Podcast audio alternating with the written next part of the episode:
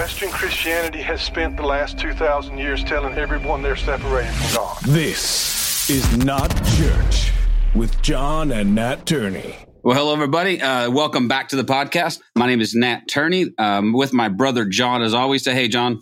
Hey, John. Is that ever going to get old? No, it's never going to get old. Uh, Never going to get old. Is it is it ever going to get old that I don't ask you if it's going to get old? I don't know. It just Yeah. feels like we're now. I feel like we're in a loop, but that's okay. Uh, this is uh, the podcast we have lovingly called "This Is Not Church," uh, where we have unchurchy conversations about church. And now I- that I've said the word church like four times, it sounds weird when I say it. But um, I tell you what, we hit a high water mark today. We are super excited to have uh, our next guest on with us. Um, Brian Zahnd is somebody who, for me, has been um, something of a shaman over the last several years as I kind of navigate my way through um, what it looks to what it looks like to be a part of church in a post evangelical reality that is my reality anyway, and how to, in a lot of ways, rescue what good things remain. You know, when you when you've been fed a steady diet of religion and agenda.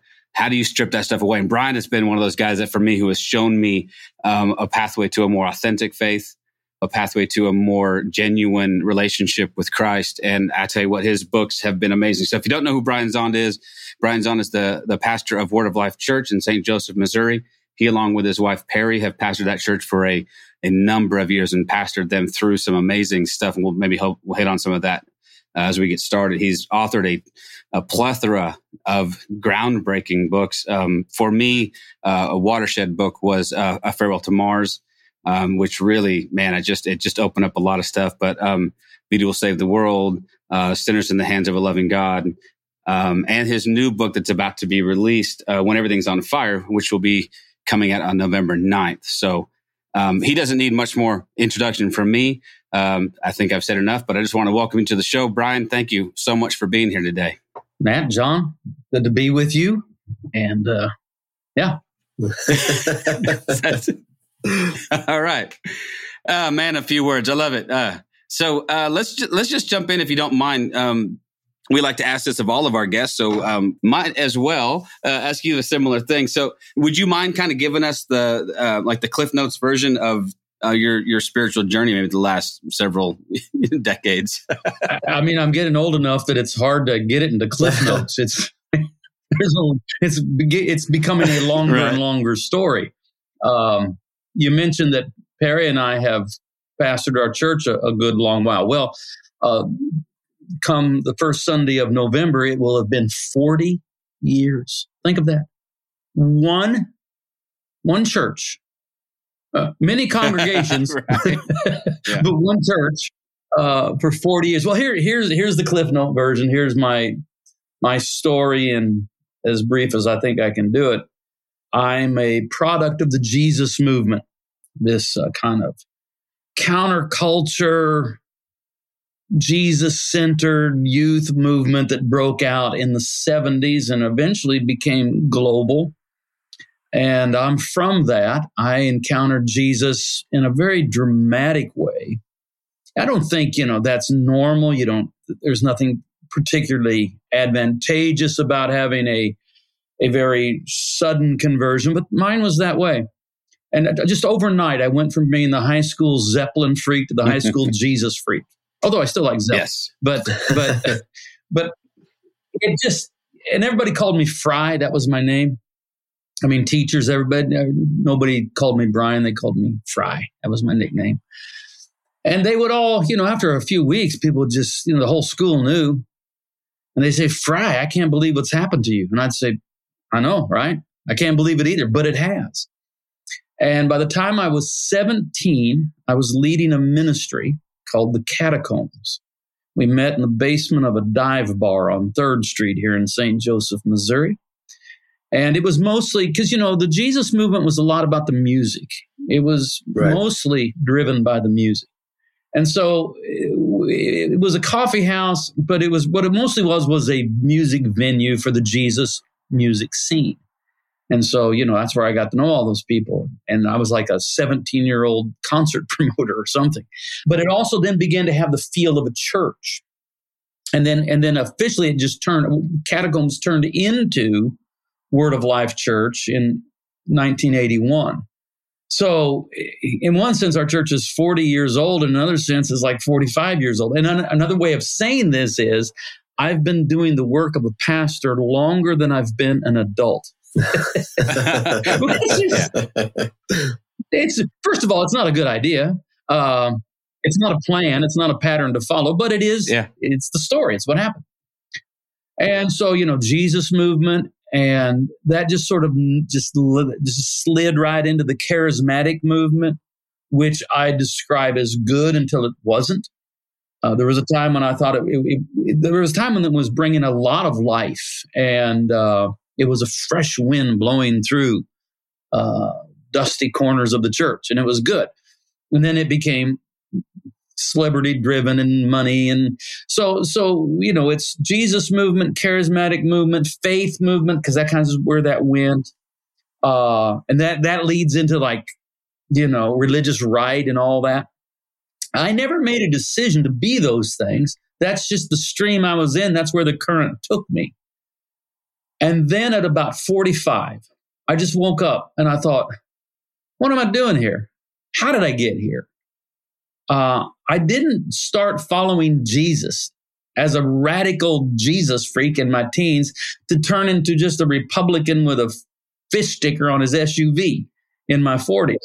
And I went through something of a crisis, I guess you could say. It, it, a crisis of faith could be misleading because I wasn't wondering or doubting Jesus. I was just saying that Jesus deserved a better Christianity than I knew. Uh, I, it just the Christianity I knew felt thin, weak, compromised. It felt like just sort of a slightly religious version of American consumer culture. And that led me on a long journey of uh, re exploring the faith, largely through reading uh, serious theology. Uh, because, you know, I hadn't done that. And so I started reading church fathers and then eventually was reading more contemporary theologians, and that changed me. It was an exciting time. This is like 2004, 5, 6, 7, 8. In one sense, it was one of the best times of my life. And I'll say, I want to say Peri and I, because we're just, we're a team and we were just together. We were discovering, in one sense, what we'd really been looking for as far as an expression of the church and Christianity all of our lives, but we just hadn't found it yet. But also, it's changing. You know, so it's changing me, it's changing our ministry, it's changing my preaching. And so the church is changing, and right. people don't no, know. Right. No, they don't. Yeah. And uh, it's not what they signed up for. And I could have probably brought most all of them through most of the changes, except one. And the big change was when I began to really not only pull away from any version of Christian nationalism, but began to critique it, began to call it out, began to challenge it.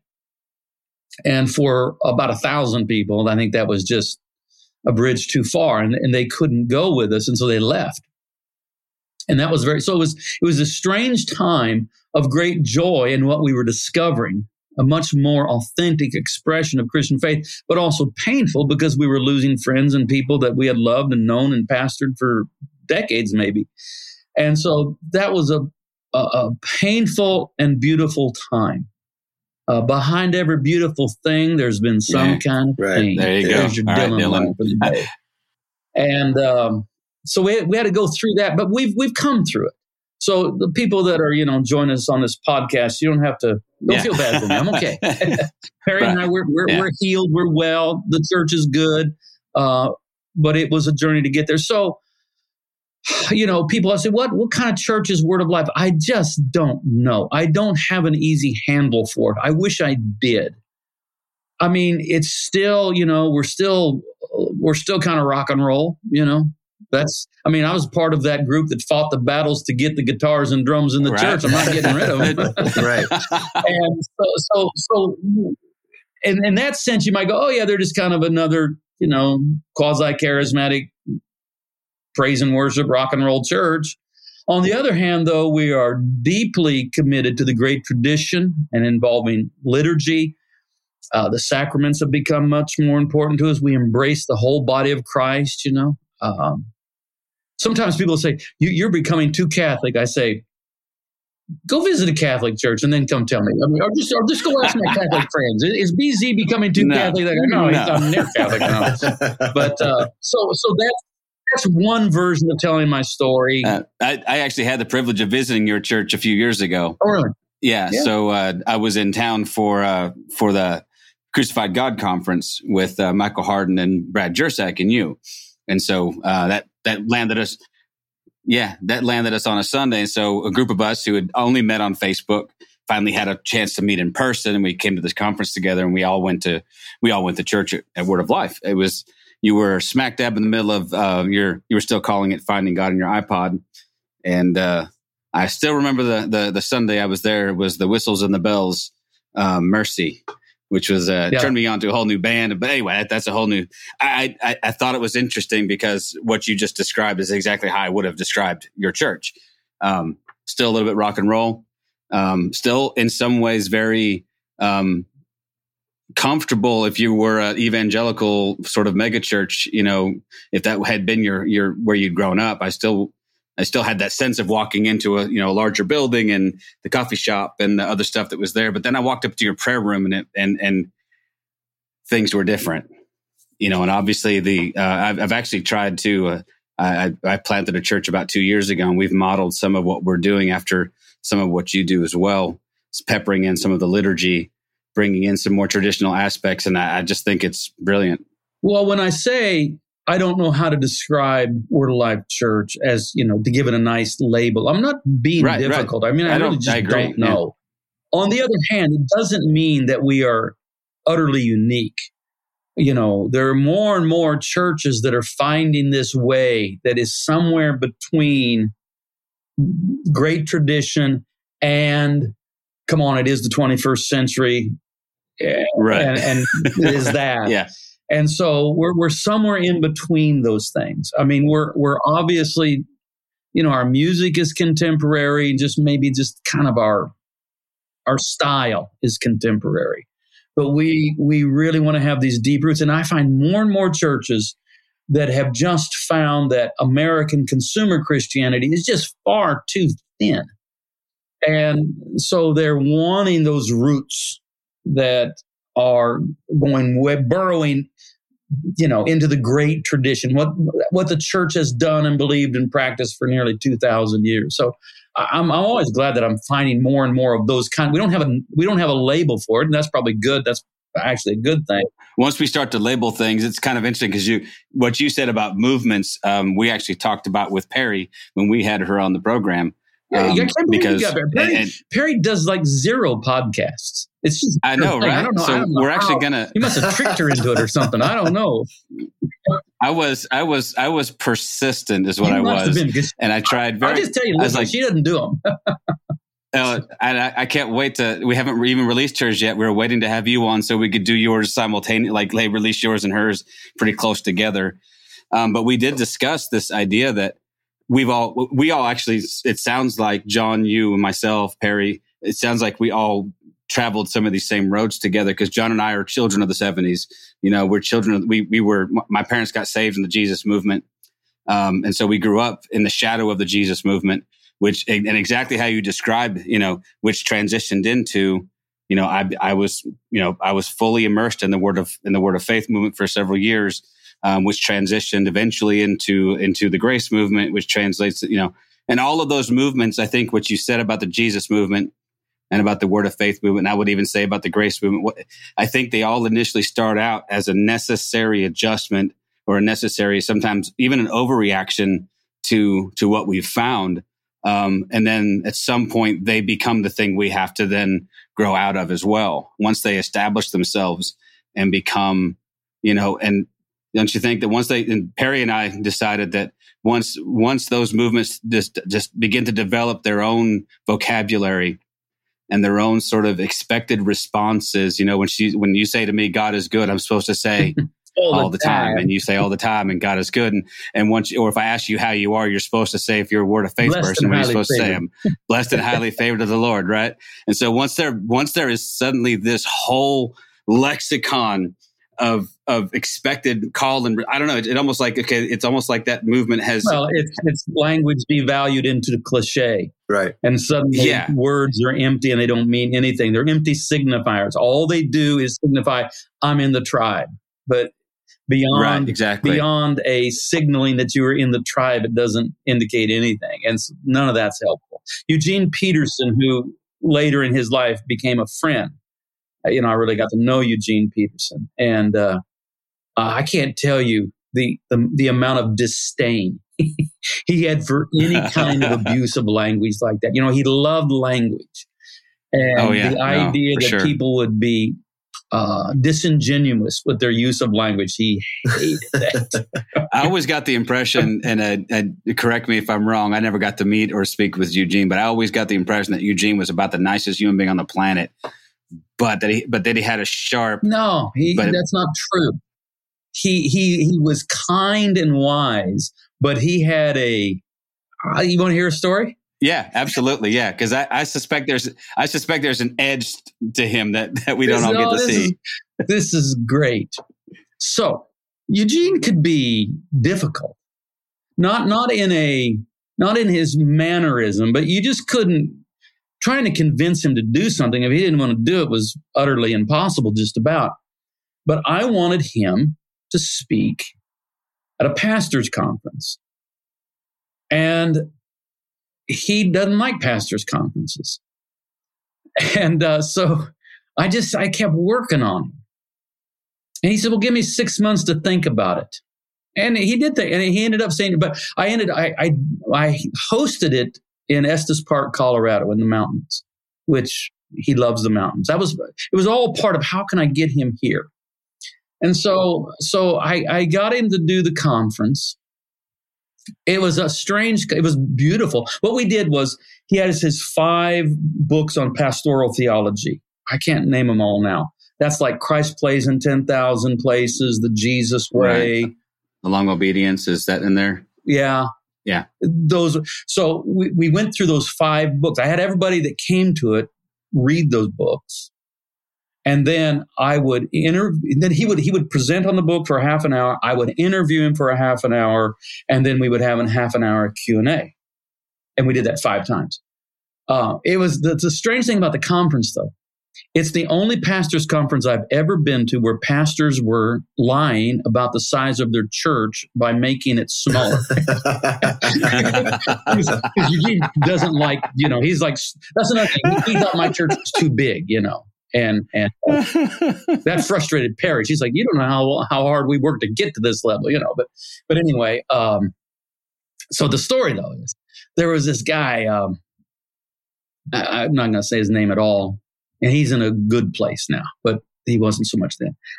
And uh, he's like, I got to talk to Eugene. I said, everybody wants to talk to Eugene. I'd, I'd really got, I said, okay.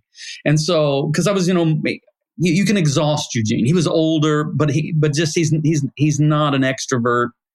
And so when he was done speaking, I would usually get him back to his room. But so everybody left, and this one guy was there, and I wasn't going to leave Eugene alone with him. So I stayed in the room, and he, he starts talking to Eugene, and he goes, here's what we're doing. Our church is really growing. And I feel like I've got to leverage my gift. He used that phrase. I'm thinking, oh, and so what we're going to do is we're going to open up satellite churches, and I'll I'll be able to be there on a screen. You know, he's ex- he's explaining you know this phenomenon, and, and he's wanting to know what Eugene thinks about this. Here's what Eugene listens to it, and I'm just gonna I'm gonna do it exactly. He said it twice now, so I'm gonna say it twice. I'm gonna show you. I'm gonna do. Ex- I'm gonna say exactly what Eugene said. He looked at this man and went, It's of the devil. it's of the devil.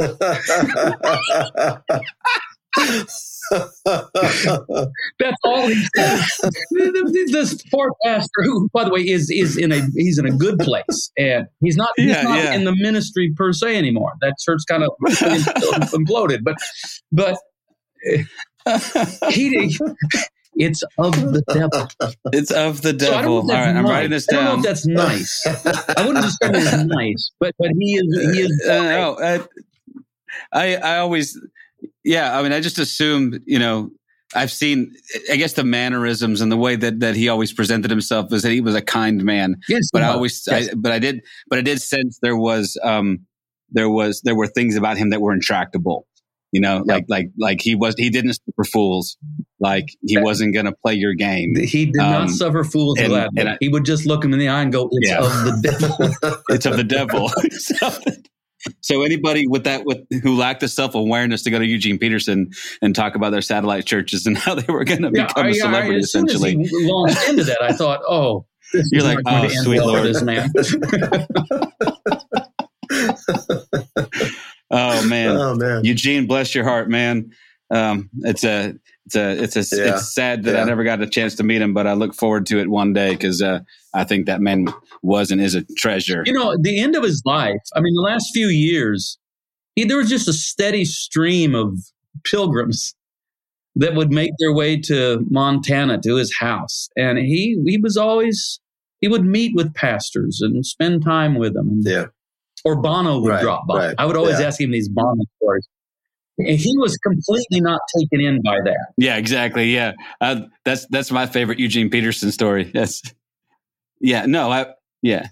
I. I, I remember. I don't know if, know if it's in that video that that came out where uh, where he and Bono talked about the Psalms. Um, I think Bono gives tells a story about how um, they tried to get him to uh, to be their chaplain on the road, and, and he was like, "What's a?" And he's like, "Hey, Dad, Yeah. you know, I guess his daughter or his granddaughter said Bono's on the phone." He said, "What's a Bono?"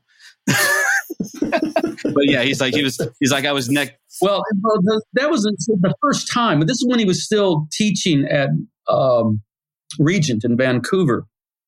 And Bono wanted to meet with him. He had no idea who Bono was. And he was in the process of finishing translating Isaiah for Mm-hmm. Yeah, that's what- the message. Like, and they kept saying, It's Bono. And he would say, It's Isaiah. and so, so, so I, you know, I'm pretty sure. I mean, think about it. If Bono wants to meet Yeah, someone, I'm sure he meets Right. Yeah, just about he whoever he gets to meet wants. and so that was his first encounter with Eugene. No, I'm not going to meet with you. I'm busy. I'm translating Isaiah. And I think that that even that just put the relation. You know, when he finally did get to meet him, it was this guy is not enamored by my celebrity in the least, and he wasn't. Jan kind of liked it. Jan liked it. Jan, because you know they would. ta- I don't know why they would take him to. Uh, why U2 wanted Yeah. him to come to one of their shows because he didn't like that kind of music, but they did anyway. And but but but Jan liked the limo ride. She thought that was cool. You know, they they, they took us to the show Oh, a that's so limo. that is so cool. I always thought it was neat. Uh, we can transition to talk about music a little bit too, because I know you love music, and and so do we. And um, I, I always found it. I see I see all the musical instruments over there. Yeah, there's a whole John's bunch shoulder. of guitars in John's room, and all mine are tucked away. But I always thought it was really neat that U2. I always knew they had a chaplain with them on the road, um, but we got to talk to a guy um, named Kenneth Tanner, who I think you know, who uh, Hmm. yeah, who was friendly well, with um, not the current chaplain, but the chaplain before, and uh, spoke about actually how much of how big of a role that chaplain played in their lives. It wasn't just someone to you know sort of hold hands and pray before a show. That that chaplain was vitally important um, on their tours. I have several. I, I've never met any of those guys, U2, but I have several friends that I know quite well that that have that do know them, and they all s- tend to say the same thing. They tend to say uh, they're more Christian Oh, than they let yeah. on. They they kind of play it well. They they they allow their rock star persona to take front stage, but you know behind that they're they're deeply oh yeah, committed. yeah. I wonder if they saw you know sort of that that you know what they try to do to Dylan. You know, and we're like, no, we're not going to be. I think Bono was always very circumspect about trading on his Christianity and allowing himself to become, you know, just another, you know, celebrity Christian that could be trotted out. Um, Well, don't we? I mean, don't we see that? We see that quite a few times. We see that with Dylan. We see that with Cockburn. Uh, Mhm. I think Cockburn uh, Yeah. kind of became a little bit more vocal about his faith. But then, as the vultures or whatever you want to say, kind of started to circle around and wanted him to almost like pinpoint his faith and like be a little bit more outspoken about it. He's like, yeah, I don't do that. That's not how I do this. And uh, I, I, I have a lot more respect for people like Dylan who have kind of stepped back from that very open, kind of cliche, kind of. They're, they're still producing art Yes, instead exactly of right. propaganda. Yes. Yeah. Yes. See, that's it's very tempting in the Christian world to turn art into Christian propaganda, but then it's no longer art and it's no longer really true. And um, th- this is what's wrong with you know so-called Christian movies. Oh, yeah. I mean, if you want a Christian movie, oh, you want Terrence Malick, you want The Tree of Life, you want A Hidden Life, you want those. Um, but they're they're not gonna they're not gonna come in under the banner of Christian movie because th- those rarely, if ever, rise to the level of art. They become cliche, and even you know, I mean, I was around. The, the Jesus movement was a little bit different. There was it was not self conscious. What happened was is you had in the early days it was so it was such a new movement that these were just musicians that were just who they were and then they had an encounter with Jesus and so just they just sort of naturally sang about Jesus. I mean it's it's like why did the Beatles write songs about girls cuz that's what they were into, you know? And it wasn't it wasn't like they were following a script. It's it's just that's you know where it was. Then later on it became quote a genre. So that if you were a contemporary Christian musician, you had to your your only songs could be had to be sermons. You know, they couldn't be about just life or whatever. And I think U2 somehow knew that very early on. I know there were discussions. You know, are we Oh, yeah. a Christian band? And uh, they kind of made you know we're Christians. Uh, Adam Clayton wasn't to begin with, but for a long time. He now calls himself Christian, but for a long time he wasn't. Well, they said, no, we're Christians, but we're just we're a, we're a rock band. You know, we'll we'll do what we do. And I think that was, I don't know how at such a young age they had the Right. wisdom to choose that path, but I'm sure glad Yeah. they did. I, um, our mother, uh, Nat, my, my mother posted a, a picture of a memory from, geez, had to be like what, mid 70s, late 70s of a Bible study that they, they were part of when Nat and I were kids. And it was part of that Jesus movement. And it just brought back a whole bunch of memories of just a group of people that, um, there's a, there was a place, it doesn't exist anymore. There was a place just, um, south of Eureka, where I Nat and I were born and raised, uh, called the Lighthouse Ranch, and it was kind of a, a former hippie commune type of place, but it became like connected with a local church, and it was just where these people started to gather, right? Because they just they felt the need to be part of a community, felt the need to be connected in some way, and um, I was talking to my my dad uh, last couple days about about that picture and the memories it brought back and how there was a point like you said it was good until it wasn't good right and i think what it was and what i remember because i was pretty young and nat was pretty young and we were from the outside looking in kind of. And what was cool for us was yeah like you were saying it was it was more centered around music about getting together having a meal together. You know jesus will come up when jesus comes up. That conversation will just kind of inherently work that way. You know, uh, in the last, I don't know, 10 years, maybe longer, I've read a lot of books on, I, I've just been really curious about what was the early church like? And we have this romantic interest in it. So, I mean, I like, you know, if you showed up in Alexandria in the year 180 and found the Christians, what was it like? Um, the best book I found, I'll, I'll, our listeners here can, I'm just going to tell you the best book on that. It's called The Patient Ferment of the Early Church. Patient Ferment of the Early Church by Alan Kreider, who passed away just a couple of years ago. It's, it's a fairly recent book. It was like my book of the year for 2000, whatever, 12, 14, whatever year it came out. But as reading that book and also Larry Hurtado's Destroyer of the Gods, which is a similar book, at, at many moments while reading, you know, these are scholars that, that as much as anyone alive today can help you understand what life was like for an early Christian in the Roman Empire. there were many times I thought, it reminds me of the Jesus movement,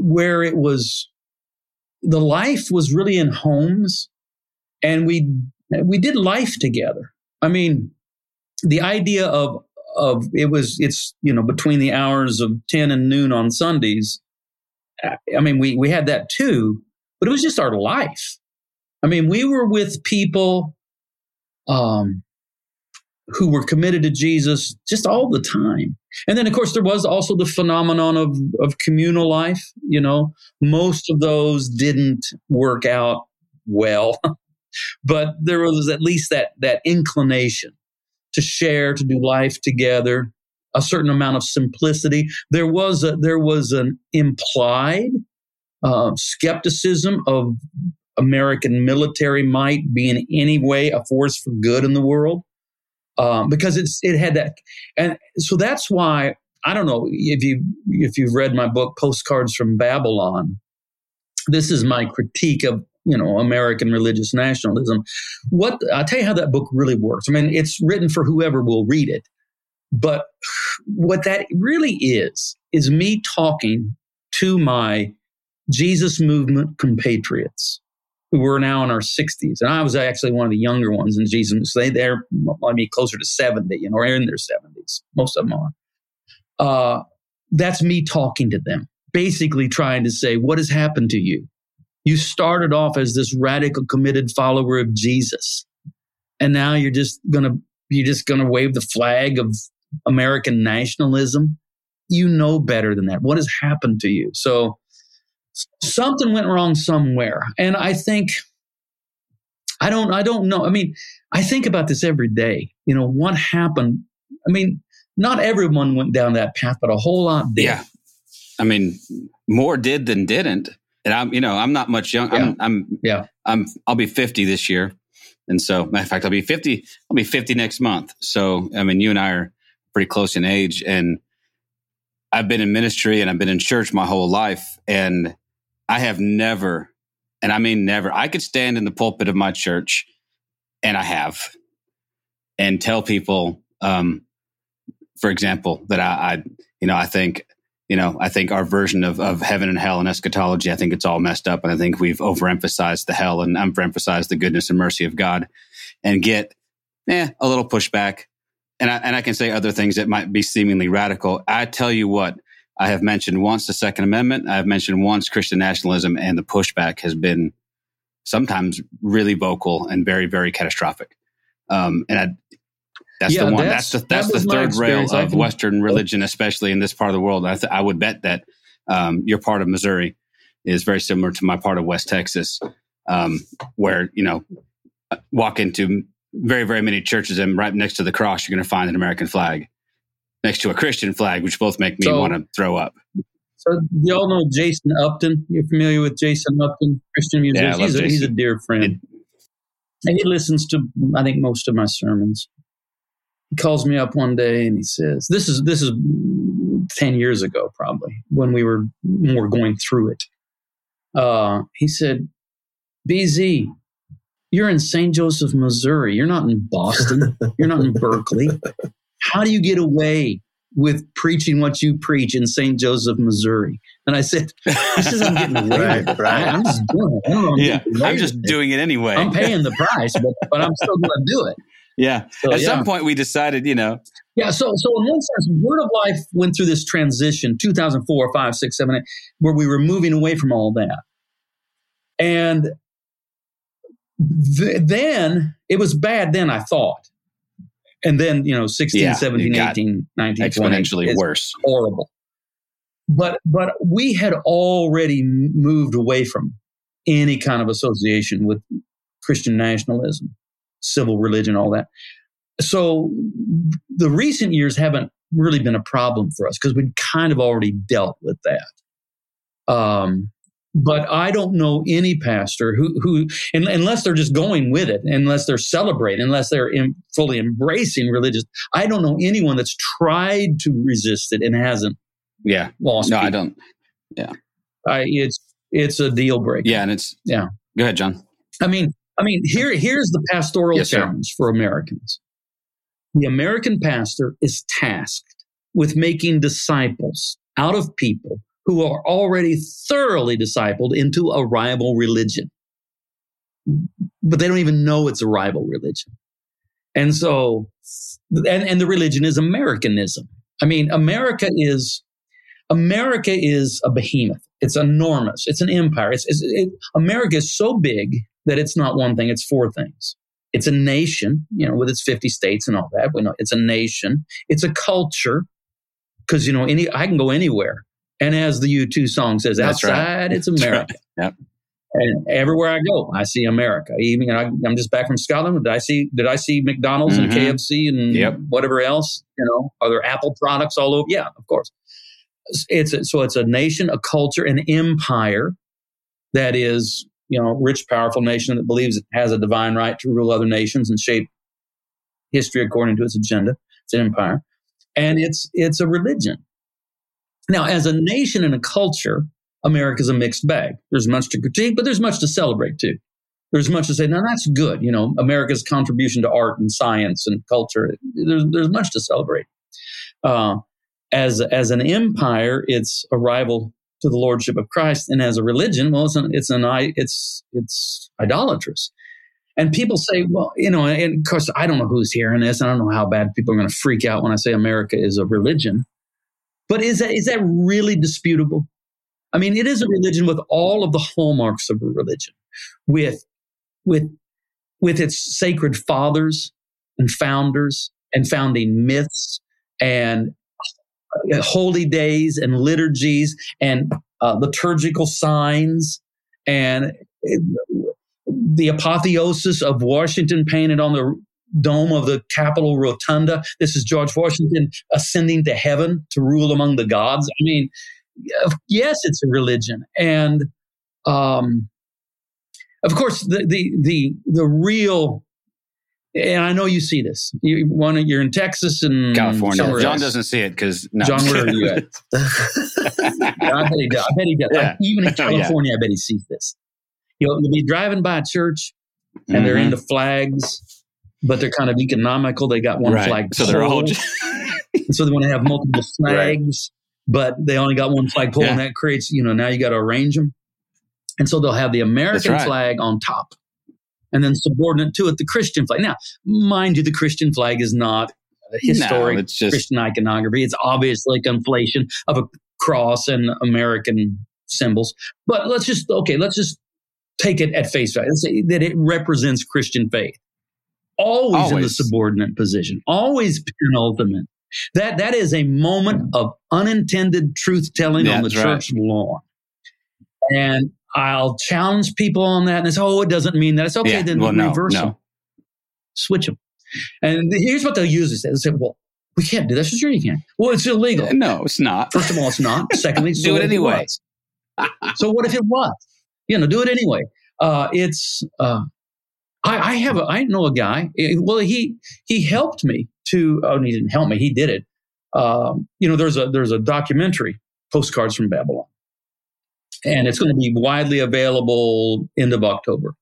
Yeah, like like you know, Apple, DirecTV, everywhere.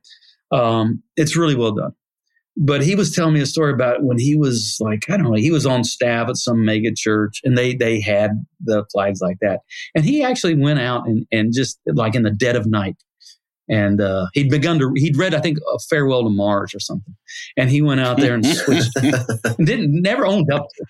Did- didn't tell anybody you know man it was Yeah. people were not Yeah. happy I mean he did it like on a Saturday night so that when they're coming in Sunday morning they're seeing this That man, and uh, that that would be funny and also um, revealing, would it not?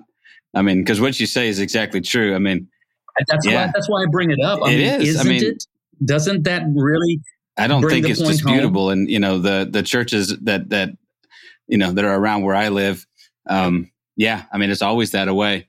Um, and I don't know. It, it it if you reverse them, I guarantee you're right. You'd have a, you'd have an issue on your hands. Um, my issue is, you know, I I really that bothers me to see it on on the church building. And but I tell you what, when it moves into the church building, and then they're arranged, you know, on stage and they're you know oh my gosh, I don't know. I, I went to a church service recently. My uh, my grandson goes to a, a Lutheran school. So if anyone from that school is listening, I'm sorry, but it bothered me um, that you guys made us all pledge allegiance to the flag in your church. Um, that bothered me. Still bothers me. Yeah, I don't. I don't do it.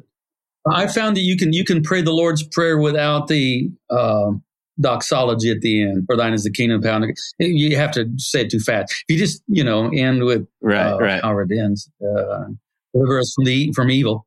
Uh, it, yeah. it's about the same. I, I, don't I don't make a scene out of it. I don't. I but I just, just my allegiance is pledged to Christ. I'm a good citizen. I pay my taxes. I think I'm a positive presence in this nation. Um, but I'm not going to swear allegiance to it. I'm not going to pledge allegiance that's, that's, to it. Uh, my allegiance is, is pledged to Christ. My nationality is what we call in philosophy an accidental. It's not, it, it has no ontological significance. Yeah. It's just that happen to be an American as someone else would happen to be, you know, sure. Canadian or British or South African. Could have just as easily been anything else, right? I mean, yeah. So right. it's uh, yeah, it's, it's one of those places where I feel like the you know the contemporary church in particular i don't think I, it's it strikes me as funny i wonder if, what kind of conversation you would have had to have you know in the first century to get christians to stop flying the roman flag well i guess there, maybe there wasn't one but we're going to need to bring the eagles down off of the uh, um, and and it, it, i don't know that it would have entered their minds ever ever ever to have pledged allegiance to an empire that's antithetical. Well, see what happens though. Let's be honest. I mean, the, the Roman Empire up until Constantine was not hospitable to the church. So, you know, they're being persecuted periodically. And there, there was never really much of a temptation, although, although if a correct reading of the book of Revelation does show us that John the Revelator was concerned that Christians could somehow be drawn into yeah. the emperor. Cult. Okay. And he was warning them, reminding them, remember, this is a beast and we follow the lamb. But in general, I don't think the temptation was too strong until you end up with a so called Christian emperor. And on the one hand, I will say to go down that road where the church is now serving the interest of the empire, it was a mistake. I think that's, I mean, clearly it's a mistake. I mean, the trajectory leads it to the two, ultimately to the great, you know, yes, through the Crusades and a bunch of awful stuff, but ultimately to the two great world wars in Europe, where in the name of national allegiance, baptized Christians are slaughtering one another by the millions. But but I want to say this too. I think the mistake, at least in the fourth century, was probably an inevitable mistake. I, I don't I just don't know that they could have resisted making that. I think they probably did think this is how the kingdom comes. It's finally arriving. We have a Christian emperor. And I th- I think it was a mistake in good faith. But 17 centuries later, haven't we learned the lesson? We don't have to keep repeating this. Now, I don't know that the mistake is made in good faith. And I don't know that you can plead ignorance and say it's inevitable. No, we should have learned by now that the church does not need the coercive apparatus of the state to try to bring about what we're called to bring about. In fact, here's, here's what I would say I, I think the church, and especially the American church, needs to let go of this language of change the world. Yeah, I agree. Once we set out to change the world, first of all, it's hard to do. Secondly, uh, when you do that, the temptation to reach for the ring of power is too great. You want Sauron's ring, you want Caesar's sword, because that is the most efficient, quickest way to bring about change is that you control the apparatus of government, which means the sword. Um, and that is a that's what Jesus saw the third temptation as. And he saw it as bowing down to Satan. He says, "Get behind me! I'm not going to do that. I'm going to serve God and worship Him only." Um, so that you just we we when instead of changing the world, let's just be. First of all, it's not our job. Jesus is the Savior of the world, and it's His job.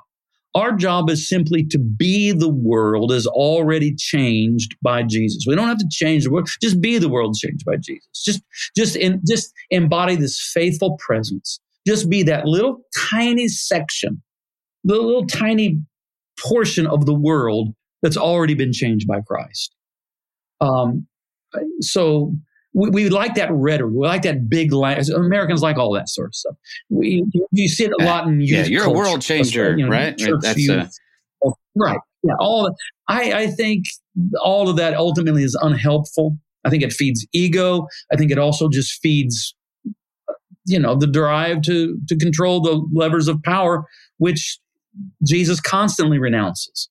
And so that that would that would be a helpful change is to get rid of just even, even the idea that our job is to change the world. No, it's not.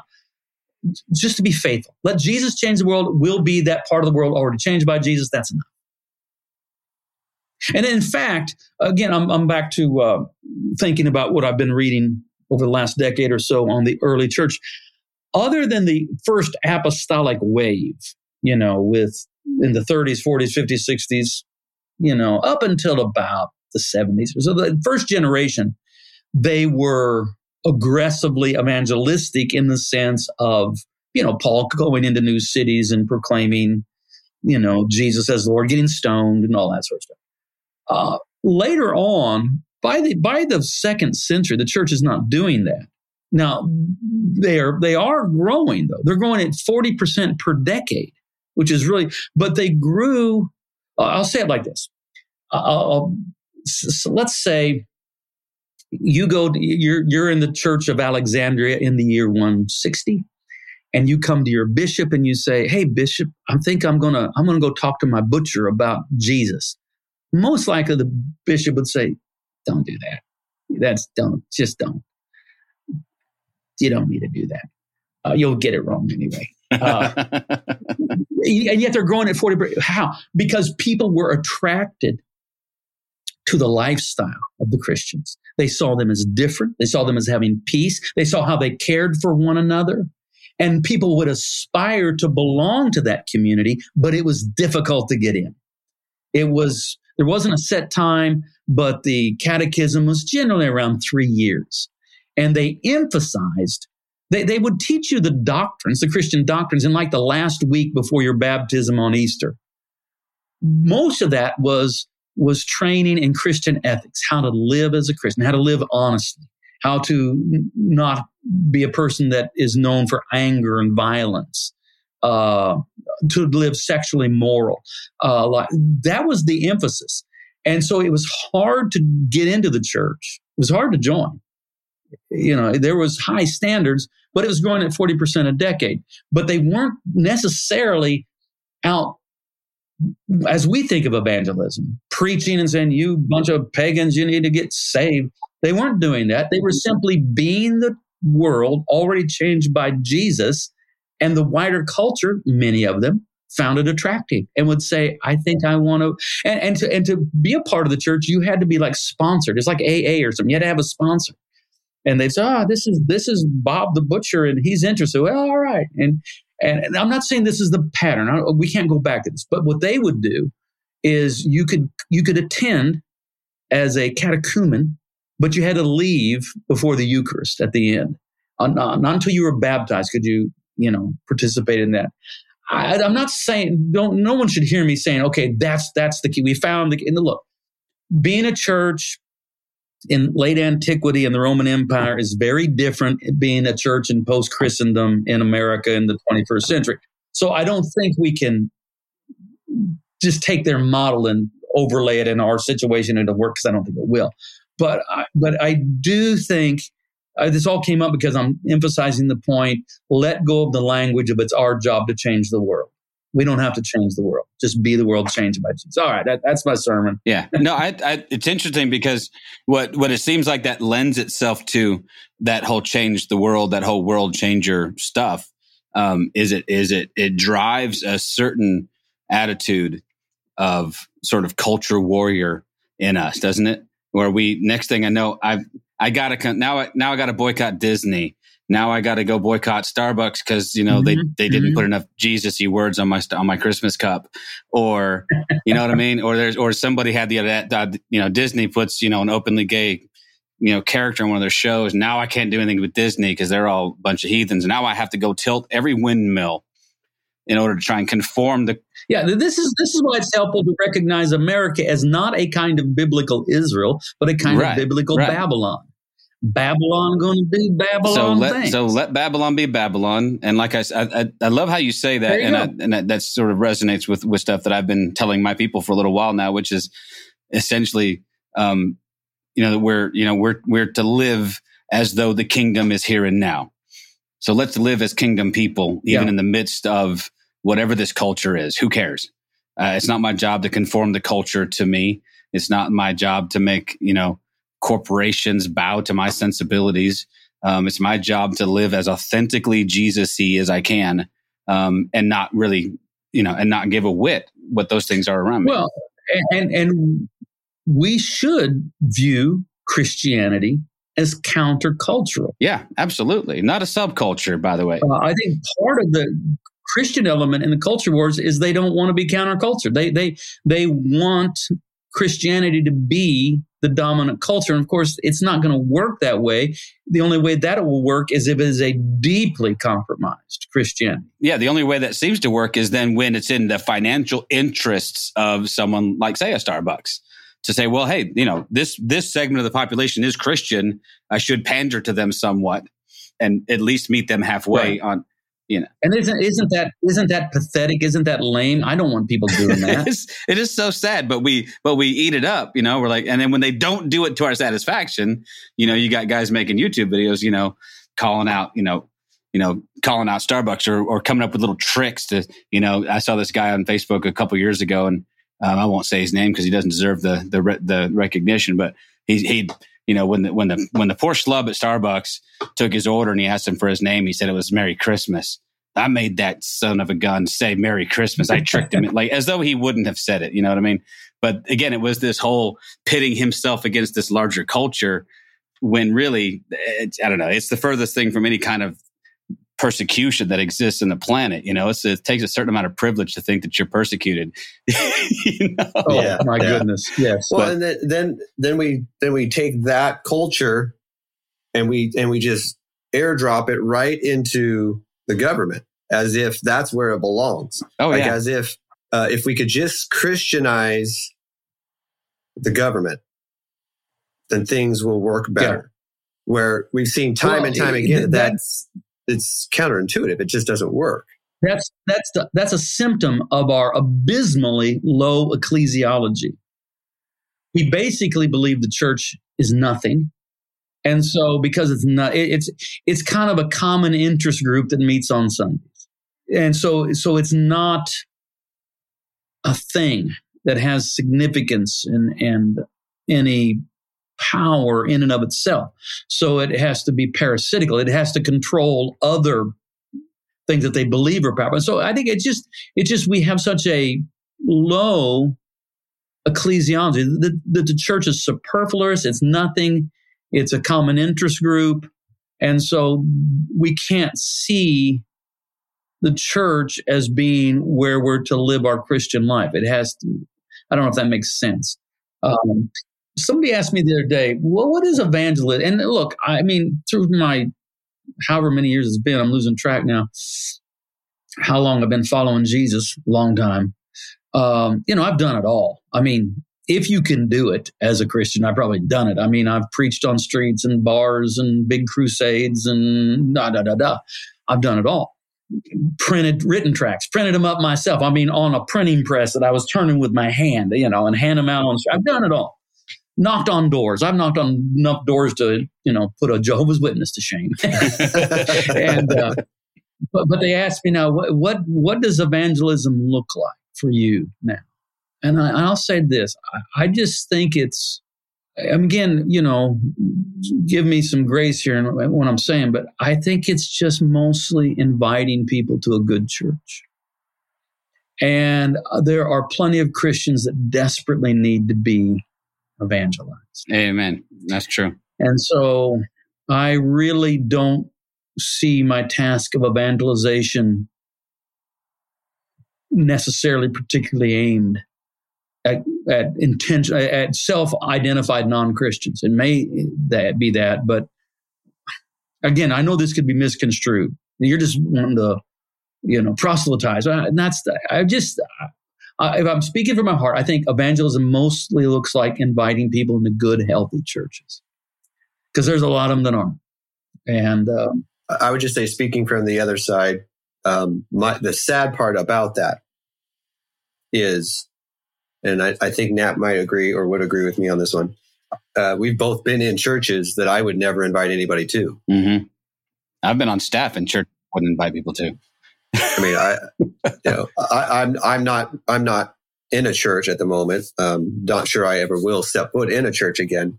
But one of the reasons I, I've stepped away from the church is that for the most part, Western, the Western church has, has proven me, proven time and time again that they're not a good place to put people. They're not a safe place. Um, they are, um, they are ill prepared to help people within the the the restraints of what they what they feel is their job, which is to cleanse you of all your wrongdoings and make you a better version of yourself, as opposed to just ex- inviting you in and accepting you where you are. Um, I'm not saying that about your church because I don't believe that is true about your church. I, I think there is something to be said for churches. I mean, I'm very I, I don't give a lot of advice that isn't just directly related to helping people recognize what God is doing in their life. I, I, like to teach people how to pray. I don't teach them how to raise their kids, how to have a better marriage, how to handle their finances. What do I know about any of that? I mean, I may know something about it, but I may not. But it's certainly it's not what I, that's not the role of a pastor um, somewhere along the way, the role of the American pastor became that he or she had to be a guru of like every facet of life. And I have steadfastly resisted that more in the last 20 years than maybe earlier, but I, I can help you probably discern maybe what God is doing in your life. And I'm confident I can teach you how to pray. Uh, that's what I do. That's how I pastor. I, am not going. If you need help on your marriage, you probably should go to someone that's really good at that, like a marriage counselor. If you're struggling with depression, you may need to go see a psychologist or a psychiatrist, a doctor, somebody. That's not me. If you need help with your finances, that's not me. And um, I, I, I think, see, we are so secular that that an institution that is purely dedicated to a spiritual enterprise is viewed as like totally worthless. Because we, we don't value that. We don't even we, we can't even believe that it really would have value. So we have to somehow convince our constituency or our would-be customers that we actually have expertise in areas that we really don't and don't even need to. And so there there will there will be a change. Uh, one of the things that's happening, I mean, we're we're moving stridently into a further and further post-Christian culture. That's that's going to happen.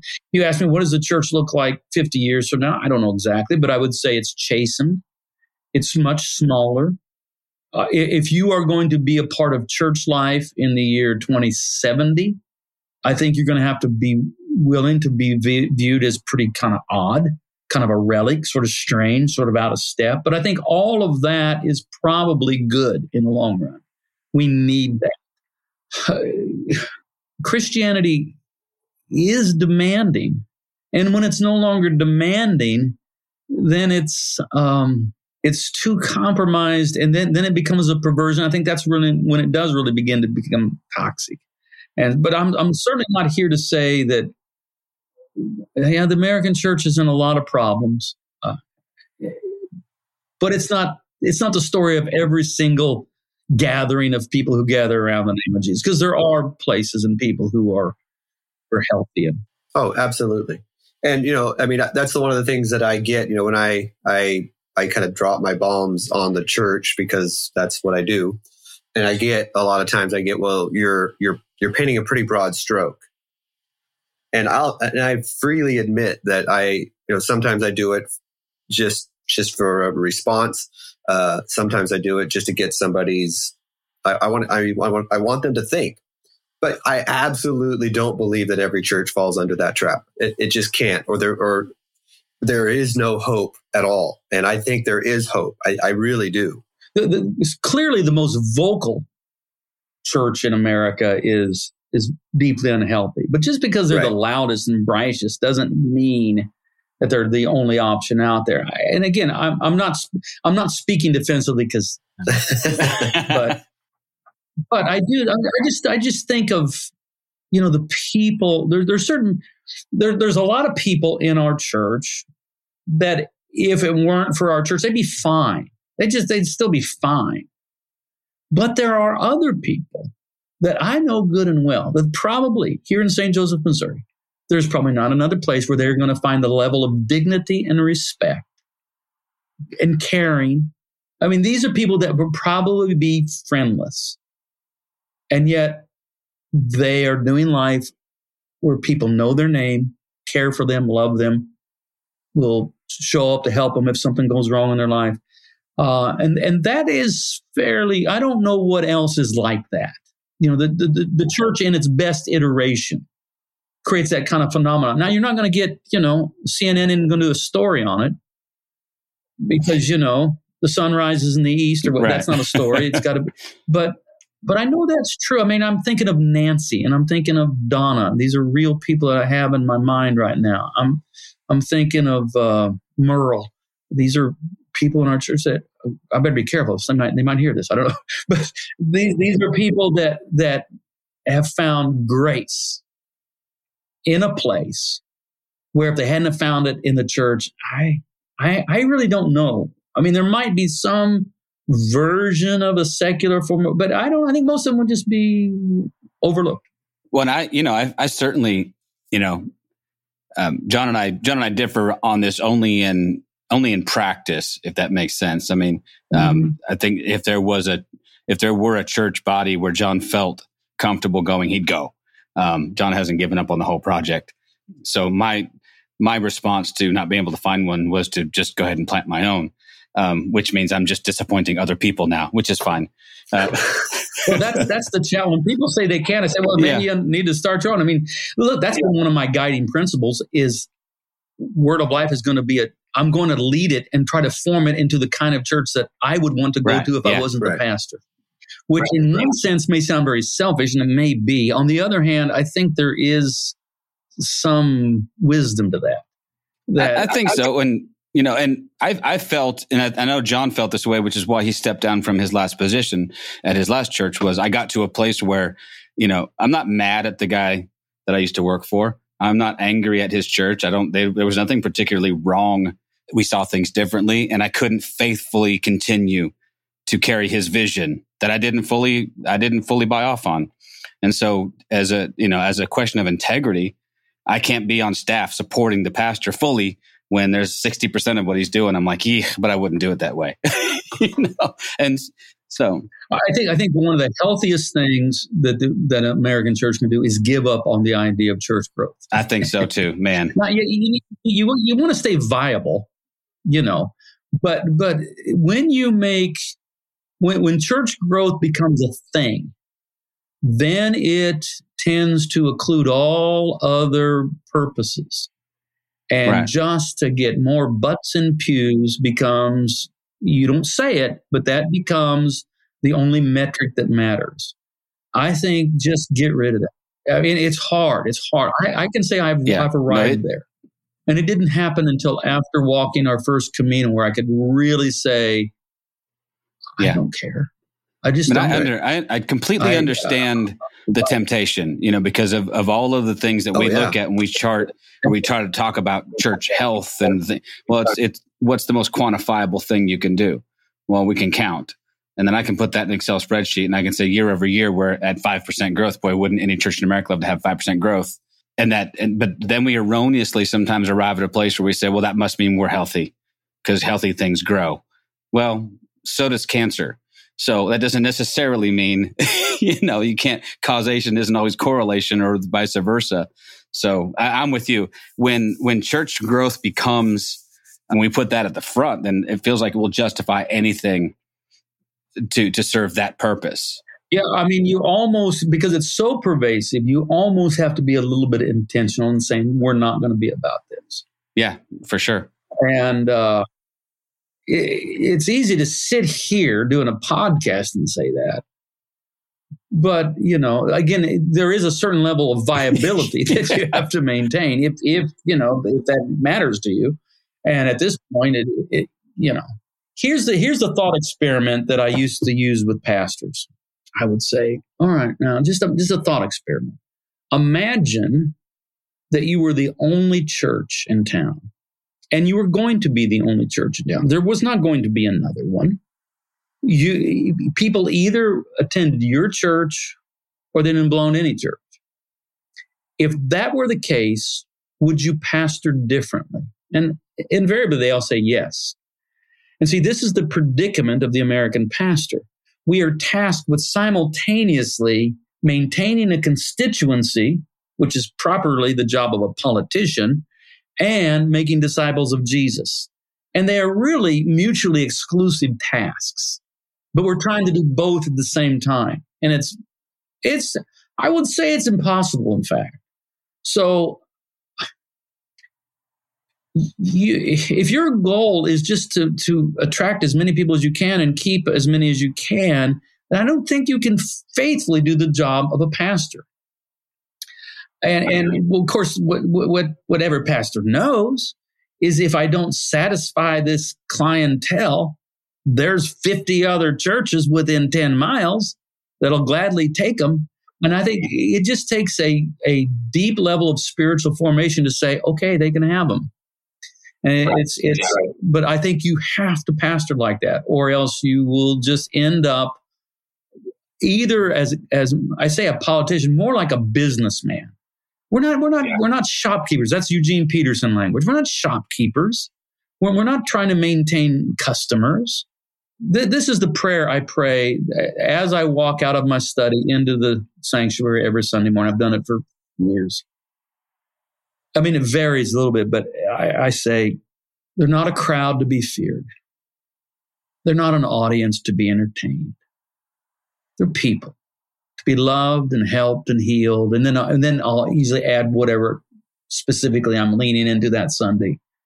The, the role of the pastor is to is to be a little bit Jesus, to, to love unconditionally, and to help them open to what God is doing in life, but not to, we don't, we don't coerce. We don't, it isn't my role to, it isn't my job to change their life. It is, it's certainly not my job to win them yeah, right. to me.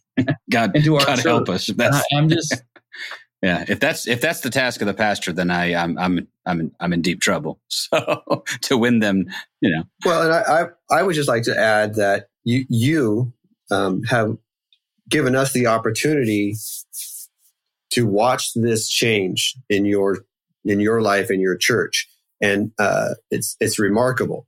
Um, you you have allowed access through your sermons, through your books, through conferences to witness and watch this transformation.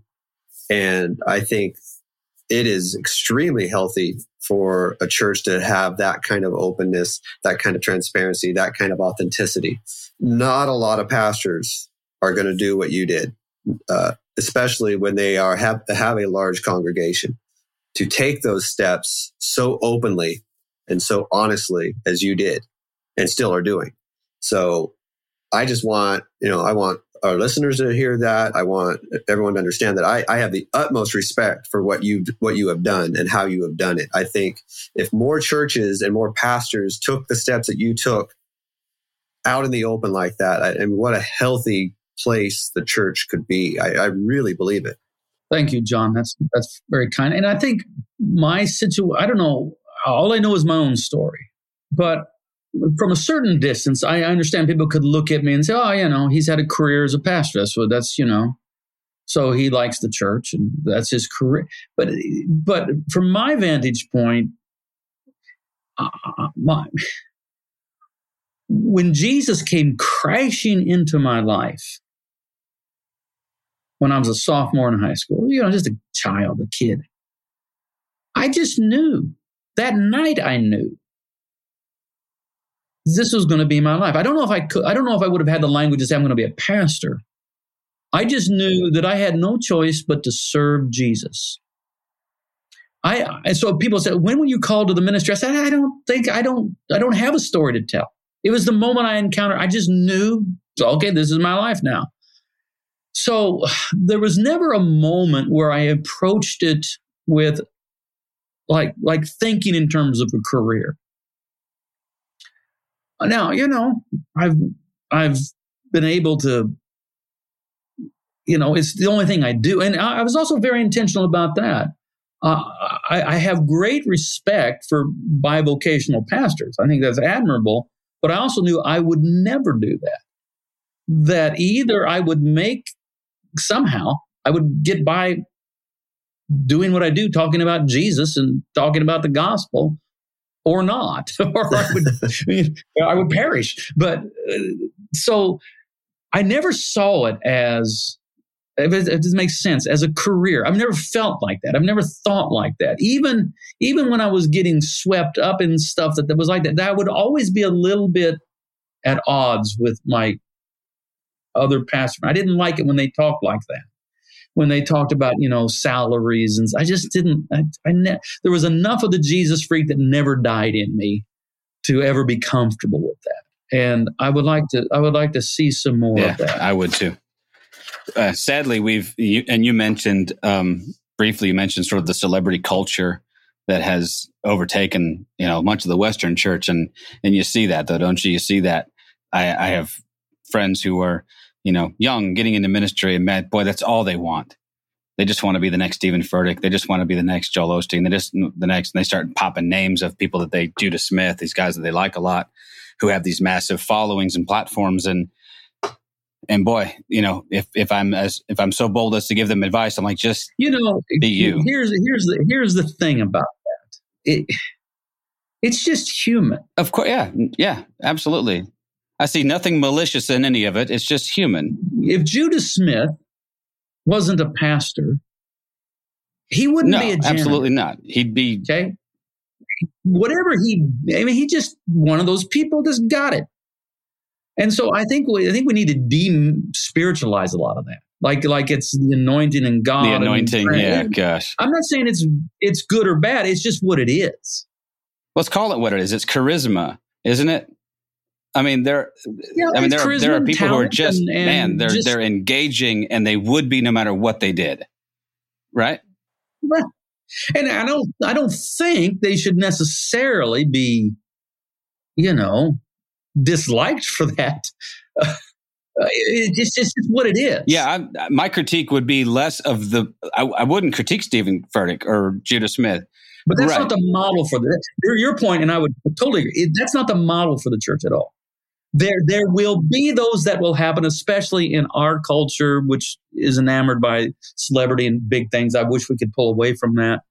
Uh, I, I, think it would be much healthier to have more of a parish concept because there, there's so much entrepreneurialism in the American church that that's not good. That's not good. Um, no. You know, we don't have a parish concept. Now, now, I critique that as one who that's, you know, what did I mean? I'm a, I'm the pastor of a non-denominational church. I don't even believe in that. I, I don't think that's a good idea. My only defense is I just never really there was never a plan. It's just what happened. And at this point, it's too late to change it. You know, I'll have all kinds of denominations. So you can join no, us. I'm no. not joining you. No. I'm not joining anybody now. Because right. everybody's got problems. Right. At least, at least I own my problems. the, the, the, way we compensate for that is though we are, we are, de- at Word of Life, we are deeply, almost obsessively ecumenical. I mean, we like Catholics and we like the Orthodox and we like Episcopalian, we like mainline liberal churches. We like we're Calvinism's rough, but you know, we, but you know what? You know what? When I was in Scotland, I I just said, okay, I'm going to go to the church that's nearest, and the nearest one was like half a block away from where we were staying in Inverness, and it was a Scottish Presbyterian church, and yeah. had a wonderful yeah. time. So it, it's it's the church in the American the, the American context distorts things so much for the church, And it's hard for us to have a parish mentality. It's hard for us to think if you're pastoring a hundred people, that is that's that's plenty. Why would you need more than that? You think you can actually pastor more than that? So this was Eugene Peterson. He he basically he didn't think you should pastor more than you could uh, name. That's a good point. If you couldn't, if you didn't know all the names, and and that that that Ooh. that like now Peri, she can almost pull that off. Peri, everybody knows that Peri knows more names of people in our church than anybody. She's the better pastor. She's not the preacher. I, she, will tell you that. I'm the preacher. Yeah. She's the pastor. I mean, I, I'm, I'm not going to say I'm not a pastor. I am. But, but Peri's got that gift stronger. Here's how I know. Oh, I know just because I know, but the evidence is you know, I get done preaching. I'm kind of an introvert. You can't tell that, but but I am. You know, I'm not I'm not a crippling introvert, but I, you know, I like my time away. And so, you know, I when we're at church and we have church and I preach and church is over and I hang out and I talk with people. What I think is like a good long while, and I'm shaking hands and praying with people and chatting, and then I, that's enough. I go home. Peri comes home like an hour later. right, right. I always do. I mean, I'm in the second yeah, quarter of the yeah. football game. well, well, my wife is my wife is the same. You know, we and I'm actually I'm John and I have talked about this a bunch. We're both sort of introverted extroverts. You know, um, I can definitely be. You know, you can get on stage and be on. Absolutely, yeah. Not, but I can't yeah. be on all the time and I, and and it does take its toll, and I do need my time alone to decompress. And um, and my wife, you know, she, I'm, I'm the same. I'll leave and she follows 35, 45 minutes later because she's gotten into conversations with people and she knows all their names. And she's, um, you know, one of the things that strikes me is, um, one of the more catastrophic things we ever did was is, is as a Western church exclude women from ministry as much as we have because God help us, we need oh, them and all goodness. of that. Um, we we need a whole lot more of that feminine strength in our church. Yes, we do. Yeah, no, I, we need more women like Peri and, and Kim who are out there actually doing some of the hard work of caring for people. I, you know, I don't know that I could really be a pastor without Peri. I mean, yeah. it takes both of us. Yeah, I know, think that's really awesome. Uh, we would be remiss though if we didn't at least talk for a moment about about your upcoming book. I don't want to. I don't want to leave that untouched because I, I hope to let this yeah, out I'm, pretty close to the time that your book releases. I'm really excited yeah, so, about it. You know, I, I feel about books like I feel about my kids. You know, I don't know. I can't. I don't know that I have a favorite one, but there. But I can talk about them all in different ways. This one feels like it really comes from a pastor's heart. Um, I've never written a book, and I hope never to. I've never written a book where I sat around and scratched my head and said, oh, "I feel like I need to. What should I write a book on?" I don't know. I've never done that. I I just I just write what I cannot not write, and I just see people losing faith and, and having a crisis of faith, and so I, I just want to talk to them because I think I can help them. Um, we are in the midst of a genuine phenomenon. Uh, Nietzsche saw it coming. Uh, I'm very well read in Nietzsche. I like Nietzsche, except sometimes I want to slap him, but but but in general, I like him. And he was a prophet of sorts. I mean, he writes in 1888. He writes the parable of the madman, and here's this this this man comes in to a village on a bright sunny morning carrying a lantern, and he's crying out, "Where is God? Where is God?" I can't find God. And people gather around, they're laughing at this man carrying a lantern in broad daylight and saying, Where is God? And then he says, Where is God? I'll tell you where God is. God is dead, and we have killed him. And then he smashes the lantern. I know he says, he says, Oh, because they're still laughing. And he says, Oh, I see I've come too early. My time is not yet. And then he smashes the lantern and goes into the churches and sings a requiem for God. This is what Nietzsche, he foresaw what was coming. And when Nietzsche says God is dead, he doesn't, it isn't just, an, he isn't making an argument for atheism. That's not his point. His point is that Western culture no longer has God at the center of it. And that people are functionally atheists before they ever actually become atheists. He realized that Western society had moved on without God and that God had become superfluous to the way Western societies ran. They just didn't know it. He says, I see my time has not yet come, but it will. And it has. And um, I, I kind of play around with the idea that the madman smashing the lantern was a little bit like uh, Mrs. O'Leary's cow kicking over the lantern and starting the fire that turned into the Chicago fire. That, that something has happened. And you'll see, on, on one hand, you'll see people almost angry at Christians that are going through a, a, crisis of faith. We can call it deconstruction, although I don't like that term. I mean, I understand what Jacques Derrida means by it. I kind of unpack that in the book. In fact, the second chapter is called Deconstructing Deconstruction. but I, but being frustrated or angry at people in the 21st century for losing their faith is a little bit like being angry at medieval people for dying of the plague. I mean, something has happened, something is happening. Um, and I, for those that that realize that faith actually is a precious thing and they would like to hold on to them, I think I can help. And so that's what when everything's on fire. That's that's you know I can't really in a few moments unpack the book, but I can tell you that's that's the aim of the book, and I feel good about it. I feel like it's a good book. I'm excited for it to get out there. Yeah, well, I'm excited to read it as I am. Anytime you release something, I'm usually like, all right, drop it in the Amazon cart, and uh, we'll we'll get. I'll dive into it, and then bore all of my friends with with with constant qu- quotes and quips. Oh my God, read this part. This is so good. Um, I have um, pretty much evangelized most of my friends to being Brian Zahnd fans, if nothing else. I, I don't I don't normally gush when guests come on, but you're one that's got me close to gushing just because of I just want you to know how much you have meant to me personally, um, how how much I've gotten out of of your work. Um, I still I still go back to your monster god debate, which with with uh, with Dr. Michael Brown, which was I think my first real introduction to you. And I just I don't know I still I still go back and look at it sometimes, but um but it, it broke it broke a lot of things loose in, in, in very very good ways and sent me on a path and on a journey. You know, I'll, I'll tell you, I, I know we're bringing it in for a landing here, but I'll tell you the inside story on that debate. The inside story is, uh, you know, is hosted by uh, IHOP, right? Mike Bickle, right?